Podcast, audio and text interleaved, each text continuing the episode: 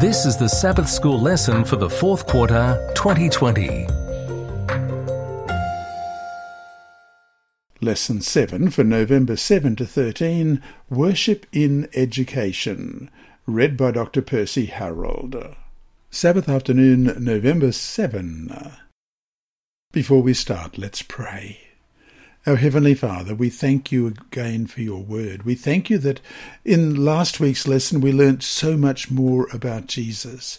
And this week, as we learn how to worship you, as we learn the importance of worship, as we learn why we worship, we pray that your Holy Spirit will guide us, that the words written in your Bible will jump out at us and Tell us more about who you are and what you want from us and, and what you have done for us. We pray in Jesus' dear name. Amen. Our memory text this week is 1 Corinthians chapter 16 and verse 29. Give to the Lord the glory due to his name. Bring an offering and come before him. O worship the Lord in the beauty of holiness. Let's read that again. 1 Corinthians 16, 29. Give to the Lord the glory due to his name. Bring an offering and come before him. O worship the Lord in the beauty of holiness. Worship is part of humanity, part of human nature, even fallen human nature. No question, we were created as beings who, out of the freedom given us by God, would worship the Lord because we love him and know that he is worthy of worship. Such worship must have been pretty easy in a pre fall world where humans had face to face access to God in a creation unmarred by sin, death, and destruction, a creation that we who know only a fallen world can barely imagine. Today, of course, although the innate need to worship still exists in us, it, like everything else in the world, has been twisted and distorted by sin, which means that, among other things, we as worshipping beings can end up worshipping the wrong things, or even end up not worshipping the Lord in the way that he is supposed to be worshipped. For instance, let's look at Mark 7 1 to 3 and Jeremiah 7 verse 4. Mark 7, beginning at verse 1 Then the Pharisees and some of the scribes came together to him, having come from Jerusalem. Now, when they saw some of his disciples eat bread with defiled, that is, with unwashed hands, they found fault. For the Pharisees and all the Jews do not eat unless they wash their hands in a special way, holding the tradition of the elders. When they came from the marketplace, they did not eat unless they wash. And there are many other things which they have received and hold, like the washing of cups, pitchers, copper vessels, and couches. Then the Pharisees and scribes asked him, Why do your disciples not walk according to the tradition of the elders, but eat bread with unwashed hand? He answered and said to them, well did Isaiah prophesy of you hypocrites, as it is written, This people honours me with their lips, but their heart is far from me, and in vain they worship me, teaching as doctrines the commandments of men. For laying aside the commandment of God, you hold the tradition of men, the washing of pitchers and cups, and many other such things you do. He said to them, all too well you reject the commandment of God, that you may keep your tradition. For Moses said, Honour your father and your mother, and he who curses father or mother, let him be put to death. But you say, If a man says to his father or mother, Whatever profit you might have received from me is korban, that is a gift to God, then you no longer let him do anything for his father or his mother making the word of God of no effect through your tradition which you have handed down, and many such things you do. And Jeremiah 7 verse 4 do not trust in these lying words, saying, The temple of the Lord, the temple of the Lord, the temple of the Lord are these. Hence, because worship is so central to the Christian experience, Christian education must deal with the question of worship, the subject of this week's lesson.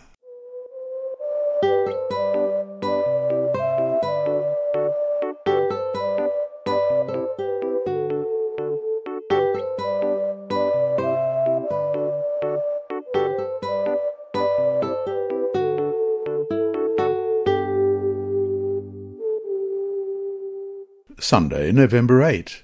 We all worship something. There's something in us, something no doubt that was originally woven in us by God, but, as with everything else, became warped by sin, that longs to worship. Obviously, in the beginning, we were to worship the only one worthy of worship, our Lord and Creator. But since the fall, all this has changed, even greatly. But yes, we all worship something, someone, whatever. This helps explain why all through human history and even today, humans practice worship. In ancient Egypt, some people worshipped the pharaoh. In other times, in other lands, people worshipped statues of fish, multi-headed gods, and other supposed deities. Some people worshipped the sun, the moon, the stars. Today, most people are too sophisticated to bow down before a statue of a frog, but apparently not a statue of Mary. Yet this hardly means that humans, even secular humans, don't worship something. Money, power, sex, themselves, rock stars, actors, politicians. Whatever we love the most, whatever we focus most of our attention on, whatever we live for, that is what we worship. And, warned secular author David Foster Wallace, if you worship the wrong thing, it will eat you alive. Question. What does the story in Daniel 3 teach us about the importance of true worship? Let's read this amazing story. Daniel chapter 3, beginning at verse 1. Nebuchadnezzar the king made an image of gold, whose height was sixty cubits, and its width six cubits. He set it up in the plain of Dura, in the province of Babylon. And King Nebuchadnezzar sent word to gather together the satraps, the administrators, the governors, the councillors, the treasurers, the judges, the magistrates, and all the officials of the provinces, to come to the dedication of the image which King Nebuchadnezzar had set up. So the satraps, the administrators, the governors, the councillors, the treasurers, the judges, the magistrates, and all the officials of the provinces gathered together for the dedication of the image that King Nebuchadnezzar had set up. And they stood before the image that Nebuchadnezzar had set up. Then a herald cried aloud, To you it is commanded, O peoples, nations, and languages, that at the time you hear the sound of the horn, flute, harp, lyre, and psaltery, in symphony with all kinds of music, you shall fall down and worship the gold image that King Nebuchadnezzar has set up. And whoever does not fall down and worship shall be cast immediately into the midst of a burning fiery furnace. So at that time, when all the people heard the sound of the horn, flute, harp, and lyre, in symphony with all kinds of music, all the peoples, nations, and languages fell down and worshipped the gold image which King Nebuchadnezzar had set up. Therefore, at that time certain Chaldeans came forward and accused the Jews. They spoke and said to King Nebuchadnezzar, O king, live for ever. You, O king, have made a decree that everyone who hears the sound of the horn, flute, harp, lyre, and psaltery in symphony with all kinds of music shall fall down and worship the gold image, and whoever does not fall down and worship shall be cast into the midst of the burning fiery furnace. There are certain Jews whom you have set over the affairs of the province of Babylon, Shadrach, Meshach, and Abednego, these men, O king, have not paid due respect to you. They do not serve your gods or worship the gold image which you have set up. Then Nebuchadnezzar, in rage and fury, gave the command to bring Shadrach, Meshach, and Abednego, so they brought these men before the king. Nebuchadnezzar spoke, saying to them, Is it true, Shadrach, Meshach, and Abednego, that you do not serve my gods or worship the gold image which I have set up? Now, if you are ready at the time you hear the sound of the horn, flute, harp, lyre, and psaltery, in symphony with all kinds of music, and you fall down and worship the image which I have made, good. But if you do not worship, you shall be cast immediately into the midst of a burning fiery furnace. And who is the God who will deliver you from my hands? Shadrach, Meshach, and Abednego answered and said to the king, O Nebuchadnezzar, we have no need to answer you in this matter. If that is the case, our God, whom we serve, is able to deliver us from the burning fiery furnace, and he will deliver us from your hand, O king. But if not, let it be known to you, O king, that we do not serve your gods, nor will we worship the gold image which you have set up. Then Nebuchadnezzar was full of fury, and the expression on his face changed towards Shadrach, Meshach, and Abednego. He spoke and commanded they heat the furnace seven times more than it was usually heated. And he commanded certain mighty men of valour who were in his army to bind Shadrach, Meshach, and Abednego, and cast them into the burning fiery furnace. Then these men were bound in their coats, their trousers, their turbans, and their other garments, and were cast into the midst of the burning fiery furnace.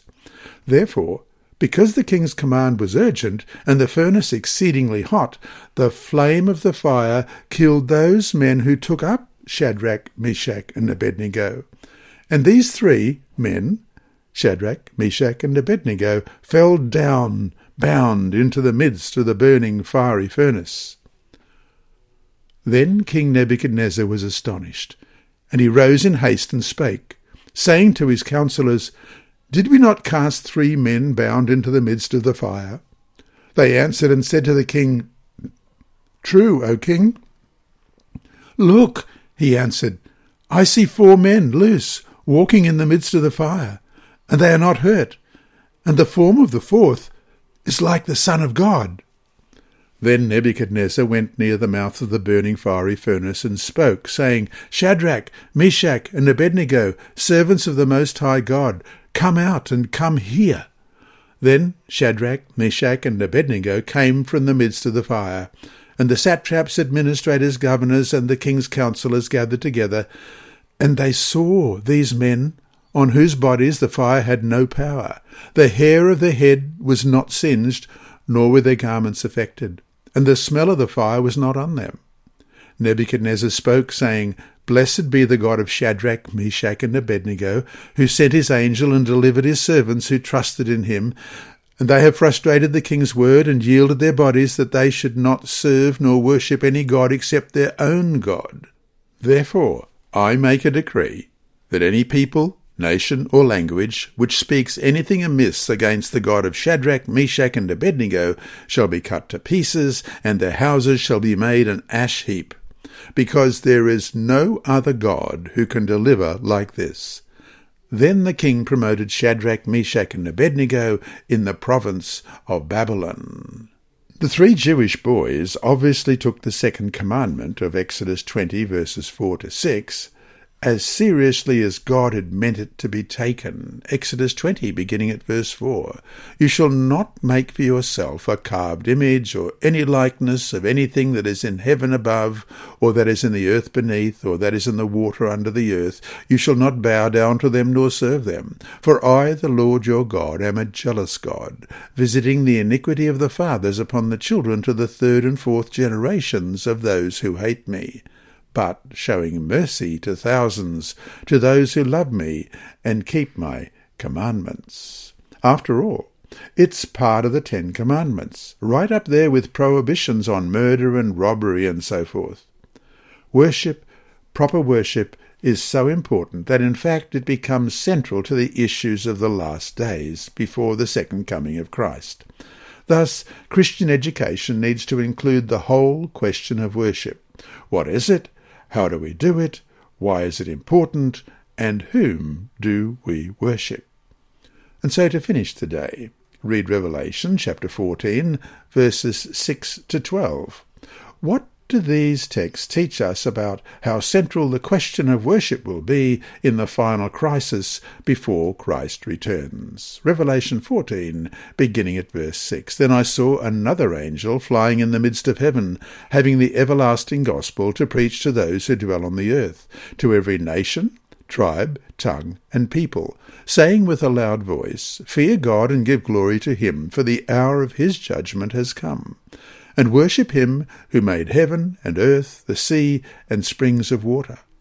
And another angel followed, saying, Babylon is fallen, is fallen, that great city, because she has made all nations drink of the wine of the wrath of her fornication. Then A third angel followed them, saying with a loud voice, If anyone worships the beast and his image, and receives his mark on his forehead or in his hand, he himself shall also drink of the wine of the wrath of God, which is poured out full strength into the cup of his indignation. He shall be tormented with fire and brimstone in the presence of the holy angels, and in the presence of the Lamb. And the smoke of their torment ascends for ever and ever. And they have no rest day or night who worship the beast and his image, and whoever receives the mark of his name. Here is the patience of the saints. Here are those who keep the commandments of God and the faith of Jesus.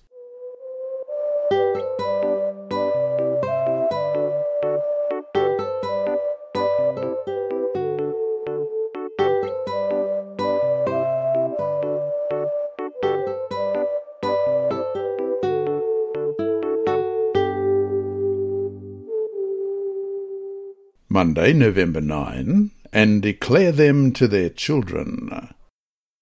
The Psalms in the Old Testament eventually came to play a role in the religious life of ancient Israel. They were recited, sung, often with musical instruments, during times of worship, especially public worship, which in the Old Testament was key to how the people worshipped in general. Israel functioned as a community, and as a community they worshipped together. The Psalms are basically poems, the lyrics to songs. The Hebrew word for the Psalms, Tehillim, means songs of praise. And when we sing praises to God, whatever else we are doing, we are worshipping the Lord. Question. Read Psalm 78, verses 1 to 17. What is the essential message here, and how does it fit in with the whole question of education and worship? Psalm 78, God's kindness to rebellious Israel. Give ear, O my people, to my law. Incline your ears to the words of my mouth. I will open my mouth in a parable. I will utter dark sayings of old, which we have heard and known, and our fathers have told us. We will not hide them from their children telling to the generation to come the praises of the Lord and his strength and his wonderful works that he has done. For he established a testimony in Jacob, and appointed a law in Israel, which he commanded our fathers, that they should make them known to their children, that the generation to come might know them, the children who would be born, that they may arise and declare them to their children, that they may set their hope in God, and not forget the works of God, but keep his commandments, and may not be like their fathers, a stubborn and rebellious generation, a generation that did not set its heart aright, and whose spirit was not faithful to God. The children of Ephraim, being armed and carrying bows, turned back in the day of battle. They did not keep the covenant of God. They refused to walk in his law, and forgot his works and his wonders that he had shown them. Marvellous things he did in the sight of their fathers, in the land of Egypt, in the field of Zoan. He divided the sea and caused them to pass through, and he made the waters stand up like a heap. In the daytime also he led them with a cloud, and all the night with a light of fire. He split the rocks in the wilderness and gave them drink in abundance like the depths. He also brought streams out of the rock and caused waters to run down like rivers. But they sinned even more against him by rebelling against the Most High in the wilderness. There is a certain determination about the message in Psalm 78. In verse 2, Asaph mentions how we will share the dark sayings of old. The word dark does not mean ominous, but rather dim or fading, as history can become when its crucial events go further and further back in time. In other translations, dark is referred to as secret or sweet old truths. The point here is that whatever else the education of Israel included, it included teaching the children the stories about the Lord's dealing with the chosen nation. Question. Look at Psalm 78, verses 6 to 17. What were the specific lessons that they were to teach their children? What was the ultimate goal of this education? Let's go back there to verse 6 and start again. That the generation to come might know them, the children who would be born, that they may arise and declare them to their children, that they may set their hope in God, and not forget the works of God, but keep his commandments, and may not be like their fathers, a stubborn and rebellious generation, a generation that did not set its heart aright, and whose spirit was not faithful to God. The children of Ephraim, being armed and carrying bows, turned back in the day of battle. They did not keep the covenant of God. They refused to walk in his law, and forgot his works, and his wonders that he had shown them. Marvellous things he did in the sight of their fathers in the land of Egypt, in the field of Zoan. He divided the sea and caused them to pass through. He made the waters stand up like a heap. In the daytime also he led them with the cloud, and all the night with a light of fire. He split the rocks in the wilderness, and gave them drink in abundance like the depths. He also brought streams out of the rock, and caused waters to run down like rivers. But they sinned even more against him by rebelling against the Most High in the wilderness. So, to finish today, among the goals of education as seen in the texts is that the children would learn to trust God and keep his commandments. How might such a text as Revelation 14:12 reflect that same idea for us today? Revelation 14:12 Here is the patience of the saints. Here are those who keep the commandments of God and the faith of Jesus.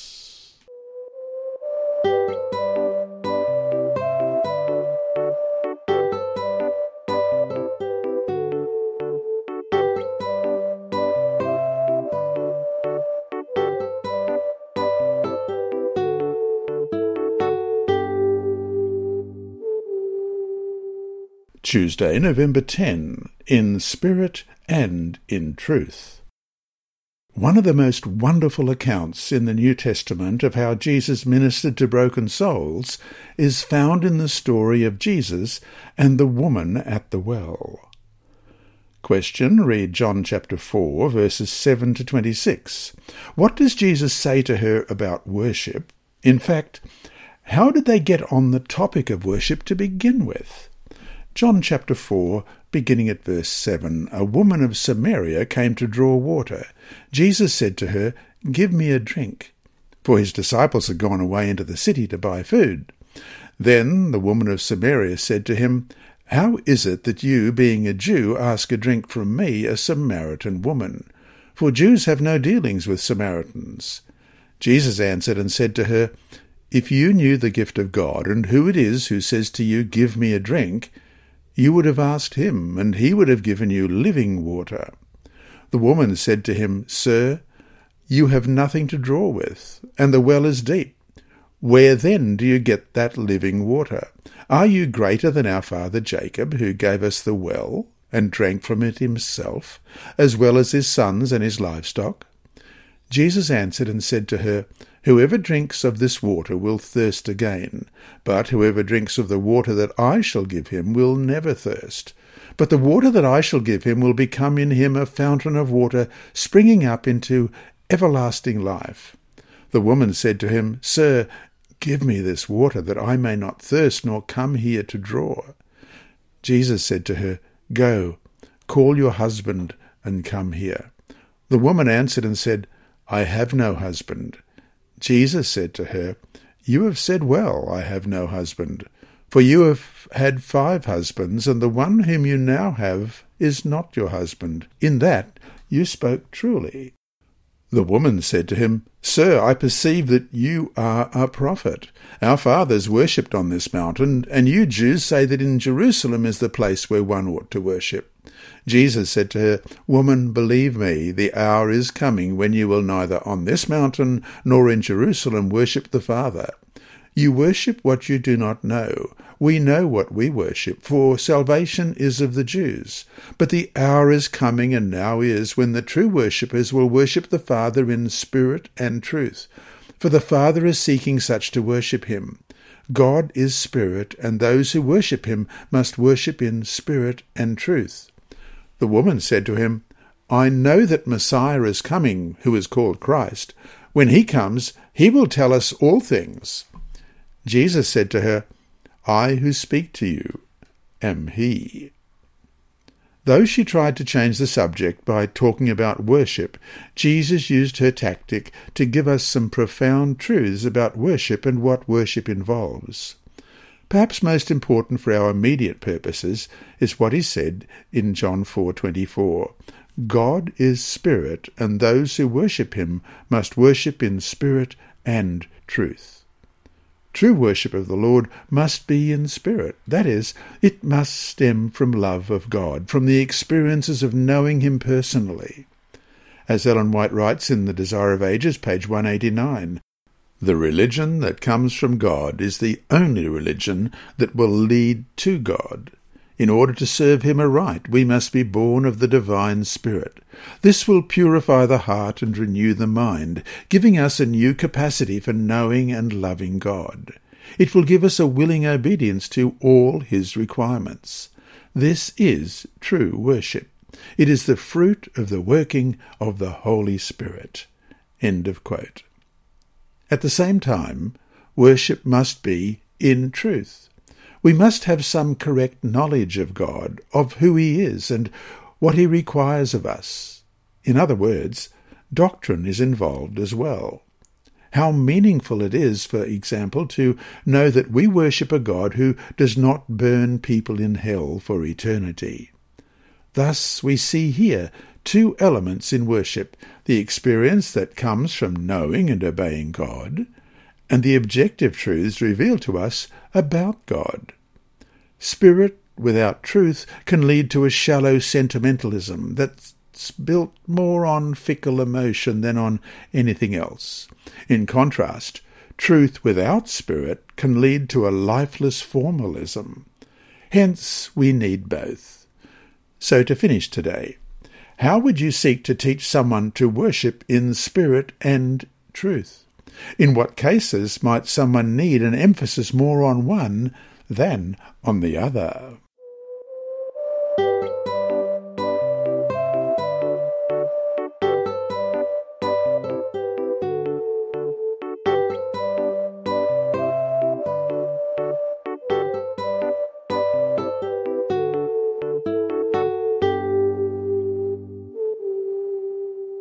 Wednesday, November 11. The Beauty of Holiness. Question. Read 1 Chronicles chapter 16 verses 1 to 36. Try to picture the scene. Do you imagine it as solemn, fearful, or festive and joyous? In what way might it be a combination of both? What can we learn from this scene about worship and how we should teach and even experience worship? First Chronicles chapter 16, beginning at verse 1. So they brought the ark of God and set it in the midst of the tabernacle that David had erected for it. Then they offered burnt offering and peace offerings before God. And when David had finished offering the burnt offerings and the peace offerings, he blessed the people in the name of the Lord. Then he distributed to every one of Israel, both man and woman, to every one a loaf of bread, a piece of meat, and a cake of raisins. And he appointed some of the Levites to minister before the ark of the Lord, to commemorate, to thank, and to praise the Lord God of Israel. Asaph the chief, and next to him Zechariah, then Jael, Shemiramoth, Jehiel, Mattithiah, Eliab, Benaiah, and Obed-Edom, Jael with stringed instruments and harps, but Asaph made music with cymbals. Benaiah and Jahaziel the priests regularly blew the trumpets before the ark of the covenant of God. On that day David first delivered this psalm into the hand of Asaph and his brethren to thank the Lord. O give thanks to the Lord, call upon his name, make known his deeds among the peoples. Sing to him, sing psalms to him, talk of all his wondrous works. Glory in his holy name. Let the hearts of those rejoice who seek the Lord. Let the Lord and his strength seek his face evermore. Remember his marvellous works which he has done, his wonders and the judgments of his mouth. O seed of Israel his servant, you children of Jacob his chosen ones. He is the Lord our God. His judgments are in all the earth. Remember his covenant forever, the word which he commanded for a thousand generations, the covenant which he made with Abraham and his oath to Isaac, and confirmed it to Jacob for a statute, to Israel for an everlasting covenant, saying, To you I will give the land of Canaan as the allotment of your inheritance, when you were a few in number, indeed very few, and strangers in it. When they went from one nation to another, and from one kingdom to another people, he permitted no man to do them wrong. Yes, he rebuked kings for their sakes, saying, Do not touch my anointed ones, and do my prophets no harm. Sing to the Lord all the earth. Proclaim the good news of his salvation from day to day. Declare his glory among the nations, his wonders among all peoples. For the Lord is great and greatly to be praised. He is also to be feared above all gods, for all the gods of the peoples are idols. But the Lord made the heavens. Honour and majesty are before him. Strength and gladness are in his place. Give to the Lord, O families of the people, give to the Lord glory and strength. Give to the Lord the glory due to his name. Bring an offering and come before him. O worship the Lord in the beauty of holiness. Tremble before him, all the earth. The world also is firmly established. It shall not be moved. Let the heavens rejoice, and let the earth be glad, and let them say among the nations, The Lord reigns. Let the sea roar, and all its fullness. Let the field rejoice, and all that is in it. Then the trees of the woods shall rejoice before the Lord, for he is coming to judge the earth. Oh, give thanks to the Lord, for he is good, for his mercy endures for ever, and say, Save us, O God of our salvation.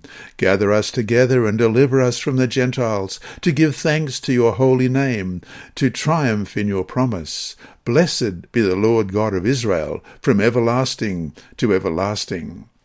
And all the people said, Amen, and praised the Lord. The place of worship was the tabernacle, where God had dwelt with ancient Israel and where the plan of salvation had been revealed to them. Central, then, to worship and to worship education must be Jesus and the plan of salvation, all of which were foreshadowed in the tabernacle service. Whatever else God has done for us that deserves praise and worship, it all means nothing without the hope of eternal life offered to us by his sacrificial and substitutionary death on the cross. Also, notice the evangelistic thrust of the passage. All the world was to learn about the God of Israel. Question. Look at 1 Chronicles 16:29. Give to the Lord the glory due to his name. Bring an offering and come before him. O worship the Lord in the beauty of holiness. The beauty of holiness? What might that mean? For starters, think about how ugly, how damaging, how degrading sin is. Also, it's hard for us now to imagine just how evil, terrible, and degrading the worship practices of the nations around Israel were, practices that included, of all things, child sacrifices. And no question these things reflected what the people who practiced them were like. In contrast, ancient Israel was to be a holy nation, separated from the evil customs around them. They were to be holy in their hearts and minds. This is what gave their worship meaning and beauty before God. Again and again the Old Testament prophets railed against people who worshipped the Lord while engaging in corruption and while their hearts were far from Him.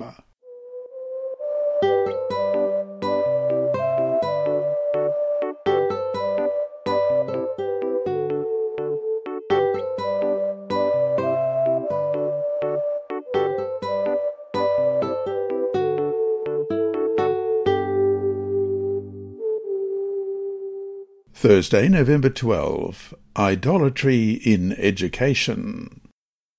Ancient Israel had been surrounded by very religious people. People so dedicated to worshipping and placating their gods that they would sacrifice even their own children to them. That's dedication, is it not? Hence, worship, true worship of the true God was an important part of protecting the Hebrews from getting caught up in the idolatry and false worship surrounding them. And yet, despite all the warnings, they still fell into the idolatrous practices that they had been specifically warned against. What about us today? Why would worship of the true God, recounting all that he has done for us, be so important as well, especially in the face of the dangers of modern idolatry? Question. Read Mark 7, 1 to 13. What principle do we find in verses 7 to 9 that could apply today in the context of Christian education and the danger of false teaching taken from the world that could negatively impact the practice of our faith. Mark 7, beginning at verse 1 Then the Pharisees and some of the scribes came together to him, having come from Jerusalem. Now, when they saw some of his disciples eat bread with defiled, that is, with unwashed hands, they found fault.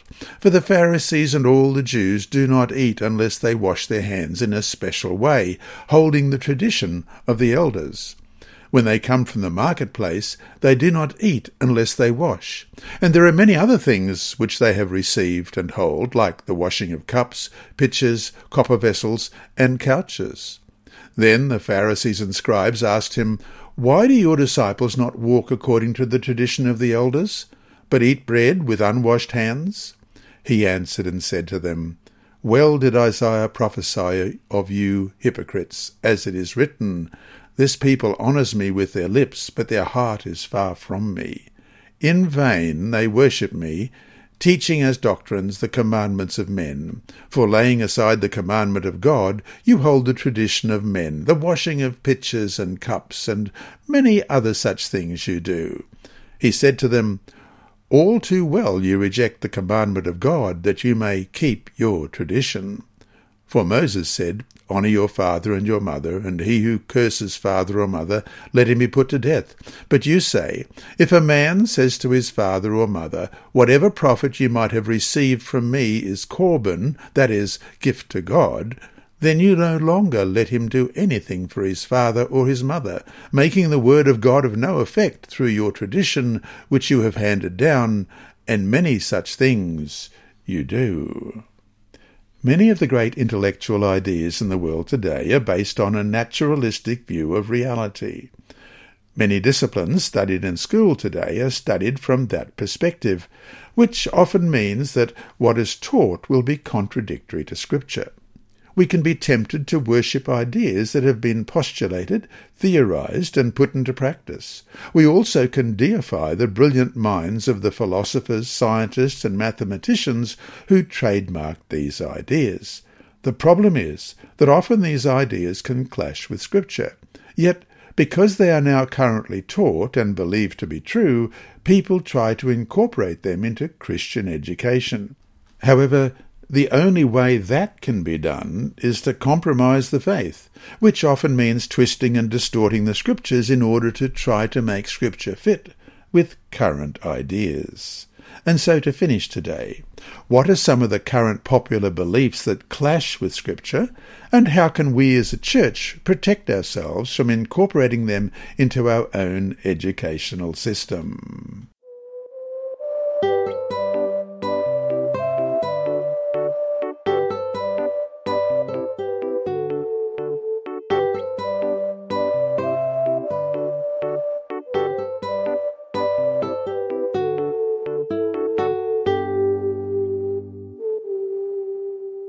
Friday, November 13.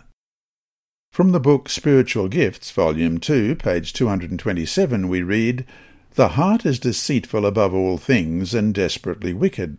Professors of religion are not willing to closely examine themselves to see whether they are in the faith, and it is a fearful fact that many are leaning on a false hope. Some lean upon an old experience they had years ago, but when brought down to this heart-searching time, when all should have a daily experience, they have nothing to relate. They seem to think a profession of the truth will save them. When those sins which God hates are subdued, Jesus will come in and sup with you and you with him. You will then draw divine strength from Jesus, and you will grow up in him, and be able with holy triumph to say, Blessed be God, who giveth us the victory through our Lord Jesus Christ.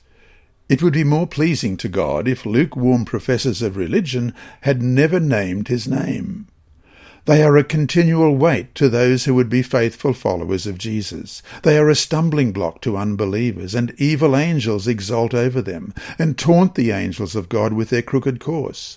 Such are a curse to the cause at home or abroad. They draw nigh to God with their lips, while their heart is far from him. End of quote. And that brings us to our three discussion questions for this week. 1. From Mark 7, verses 1 to 13, we learned that the underlying condition of false worship is a heart problem.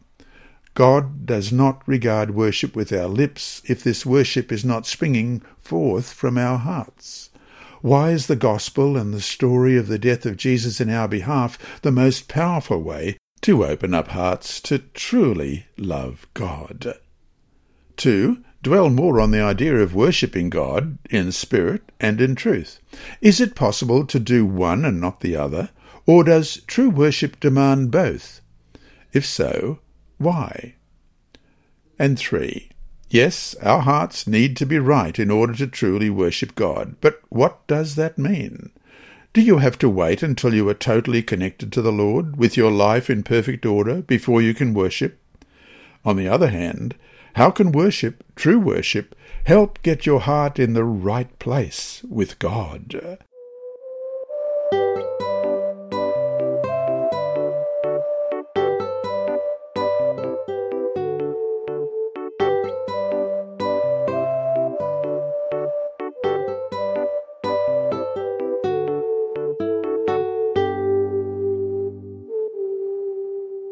Inside Story our mission story this week is titled Praying for Work in France, and it's by Andrew McChesney of Adventist Mission. Abdelkader Henni had no interest in Christianity, and he was surprised when a chaplain spoke to him about Jesus at a school where he participated in after-school activities with other young people in France. You come often, the chaplain said. Why don't you become a Christian? Abdelkader, who had lived most of his life in France after his parents immigrated from Algeria, stopped going to the after-school activities, but he wasn't sure what to do. He had finished high school and couldn't find a job. A short time later, he met a Seventh-day Adventist from Algeria. Abdelkader's heart was touched as he listened to the Adventist's story. He realized that an Algerian could become a Christian, and he began to read about Christianity. Around that time, he ran into an old high school friend. Crystal had been unhappy in high school, but now a joy surrounded her. Abdelkader wondered what had happened, and, as if reading his thoughts, Crystal told him, I met someone, and that person totally transformed my life, she said.